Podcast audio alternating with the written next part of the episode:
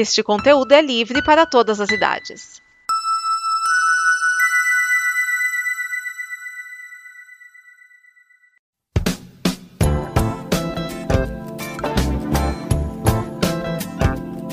Olá, esse é o Afiano Machado, do seu programa de organização e metodologia nesta segunda temporada, falando sobre caos. Já está chegando ao final a nossa temporada, aliás, mas nesse programa eu quero falar, eu, eu iniciei, o, né, eu encerrei o programa passado falando disso, de engajamento. Bom, mas antes, lembrando que nós estamos com a nossa campanha de apoio da Combo. No programa passado eu falei todas as metas e como eu estava divagando semana passada, eu vou adicionar uma meta nas metas do da campanha. Tá? Eu vou adicionar, eu estou fazendo os cálculos direitinho, não nesse momento, nesse momento estou gravando, mas eu vou adicionar os cálculos direitinho e vai entrar mais uma meta e essa bem bem bacana você esquentar o seu coraçãozinho vamos dizer assim. Ah, fica lá de olho em apoia.se barra combo ou patreon.com barra combo. Se for em dólares ou cartão internacional, você vai lá e nos ajuda. Lembrando que é para pagar as nossas contas, mas também para a gente poder continuar fazendo o conteúdo do amanhã. E aí você vem com a gente fazer o amanhã,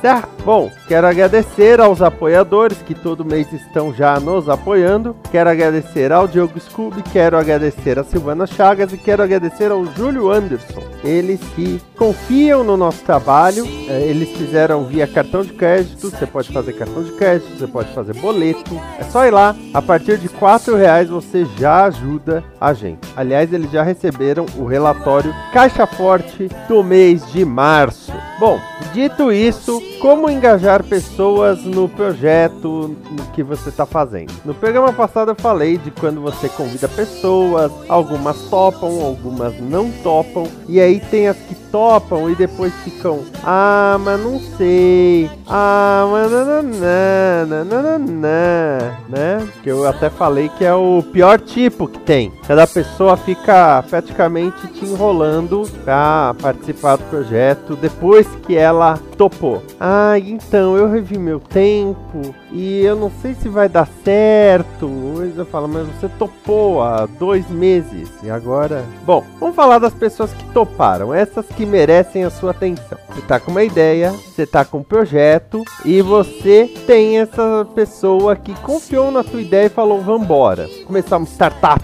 por exemplo. Ah, é um bom exemplo, aliás. Vamos começar uma startup. Aí você explica a ideia, a pessoa compra. Vocês podem ter tido a ideia juntas, mas vezes isso não aconteceu. E aí fala assim: tá bom, então vamos fazer juntos a, a startup, mas a ideia foi sua. A pessoa tem que comprar a sua ideia. Esse é o primeiro ponto, tá? A pessoa tem que comprar a sua ideia. Ela tem que falar assim: nossa, essa ideia é muito boa, é revolucionária. Talvez seja melhor eu dar um exemplo, né? O que, que vocês acham? Bom, eu vou montar uma startup que vai plantar e vender arroz, tá? Arroz. Porém, a cada 10 quilos de arroz que eu vender, eu vou doar 1 quilo de arroz para uma instituição que faz cestas básicas. Legal, né? Então eu me comprometo e aí eu calculo, eu faço todo o cálculo que, baseado no lucro, preço de venda, nananana, a cada 10 quilos que eu vender no mês, eu dou 1 quilo de arroz para uma instituição beneficente que faz cestas básicas ou faz sopões, coisas assim, para moradores de rua. Vamos ficar na, na cesta básica, tá? Ah, então, se naquele mês eu vender 100 quilos de arroz, eu vou doar 10 quilos de arroz. E aí é claro que eu vou colocar isso na minha propaganda, tipo, comprando meu arroz, você também garante mais alimentação para os moradores de rua e as pessoas que precisam, beleza? Aí eu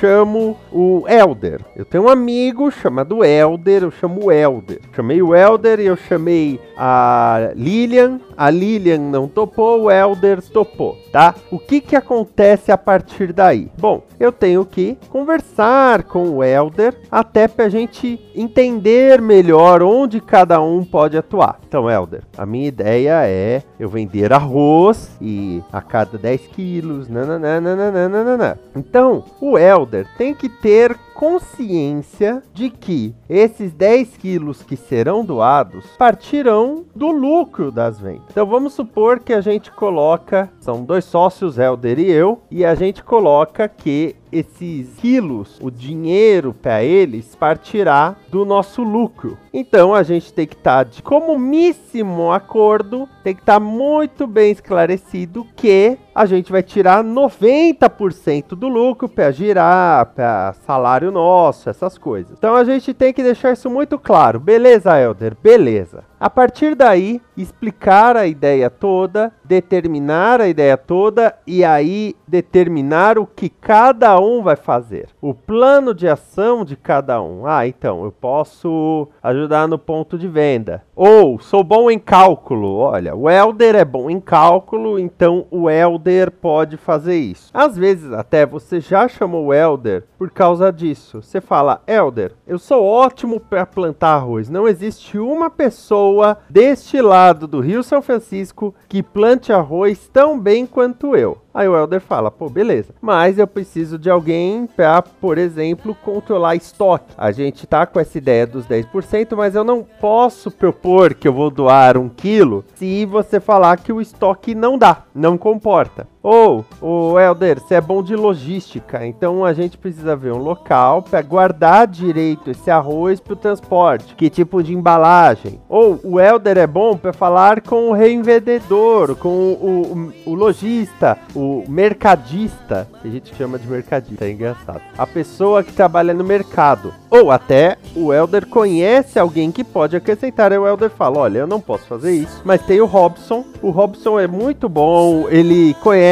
os supermercados da região, vamos dizer, Grande Curitiba. É, então ele conhece os mercados da região da Grande Curitiba, ele visita, conhece o pessoal por causa de um outro emprego que ele teve, por exemplo. Então eu acho que eu, eu, posso falar com o Robson e eu gerencio estoque e o Robson faz as vendas e, e aí você cuida da parte da produção. Então, esse ponto é fundamental. Determinar o que cada um vai fazer, baseado, é claro. Eu acho que eu não precisava dizer isso, mas estamos no Brasil de 2019. É sempre bom que tem que ser bem claro. Olha, eu vou cuidar da produção. Aquele programa The Prophet, que aqui no Brasil sai como O Sócio, do Marcos Lemonis, ele muitas vezes tem isso. Ah, uma pessoa cuida do design, outra pessoa cuida da venda. Aí de repente, e são sócios, o cara da venda tá, tá lá querendo se meter no design sabe? E aí ele chega cobrando. Aí então o Marcos Lemones vira, escuta, mas você não tinha que estar tá cuidando das vendas? Por que, que você está aqui enchendo o pacovado do design? Você pode passar um relatório, às vezes até funcionário. Você contratou alguém para cuidar disso? Né? Porque arregimentar pessoas para o projeto não necessariamente é para ser sócio. Às vezes é para contratar alguém. Você precisa de alguém para aquela função e vai pagar um salário. Mesmo assim, se trata de um processo de convencimento, de ver que a pessoa é a certa para o projeto e que para a pessoa trabalhar naquilo é vantajoso e aí trabalhar com a pessoa. Mesmo havendo uma relação de salário, você pagando salário para alguém, é necessário que seja bem claro o que você, como líder, espera da pessoa. Mas aí vem o terceiro ponto: deixar abertura. O que, que eu chamo de deixar abertura? Deixar claro para a pessoa ou para as pessoas de que existe abertura para que elas possam tomar mais propriedade do projeto. E o que, que eu quero dizer com tomar propriedade do projeto? Eu vou dar um exemplo aqui da Combo, tá? Eu vou dar dois exemplos. Um deles é o DN Premiere e o outro é o pós-créditos. O DN Premiere surgiu porque o Edson tomou a iniciativa de fazer a pesquisa dos filmes que estavam estreando na semana e depois de algumas semanas que isso estava rolando,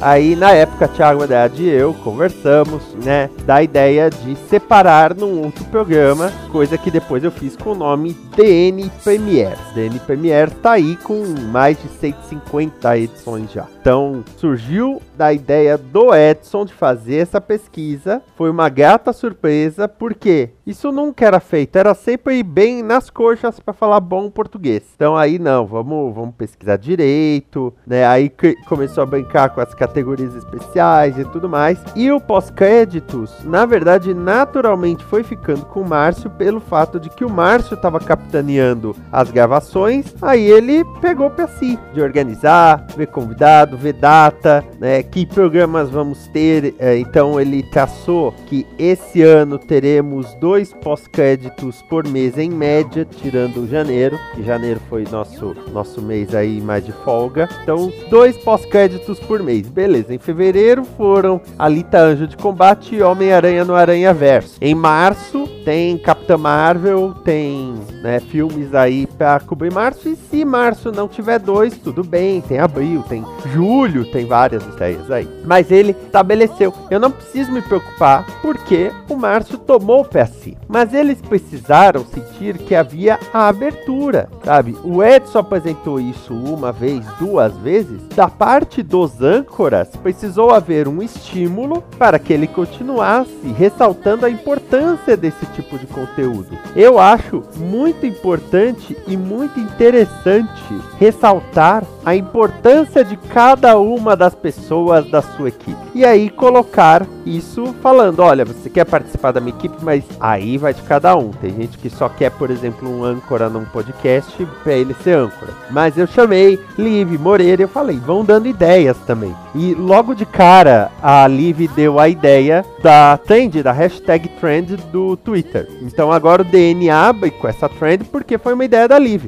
E você que organiza o projeto projeto tem que ter a cabeça aberta no sentido de colocar-se para experimentar. Pode ser que a ideia da pessoa não seja boa, mas primeiro você precisa tentar, treinar, experimentar para ver se ela vai funcionar ou não. Não adianta nada você falar, ah, não, mas não vai dar certo. Ah, vamos fazer um, um, uma coisa nesse outro sentido, talvez atinja um outro público, público adolescente, por exemplo, comprar o nosso produto, que tudo é produto, lembra? Aí você responde com, não, mas sempre funcionou fazendo desse jeito, vai dar errado e você vai perder aquela pessoa, tá? Você vai perder aquela pessoa que participa do seu projeto, às vezes de forma até entusiasmada, ela vai perder o ânimo e ela vai sair. Já falamos disso aqui no programa. Então, você tendo as pessoas empenhadas e chegando, vamos fazer tal coisa, tal coisa, tal coisa, mesmo que seja uma ideia que já foi feita, a menos que você tenha uma base muito forte para dizer não vai dar certo,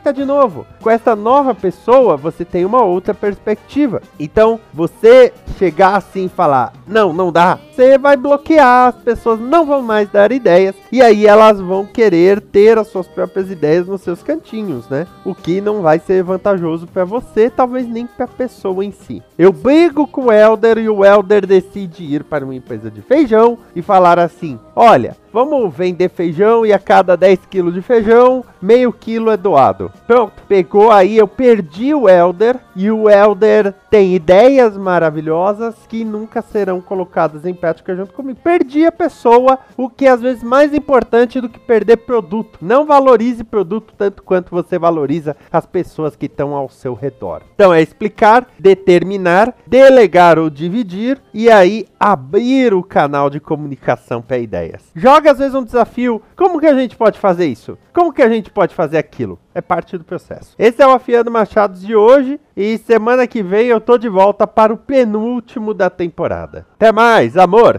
e paz. Esta é uma produção da Combo. Confira todo o conteúdo do amanhã em nosso site comboconteúdo.com.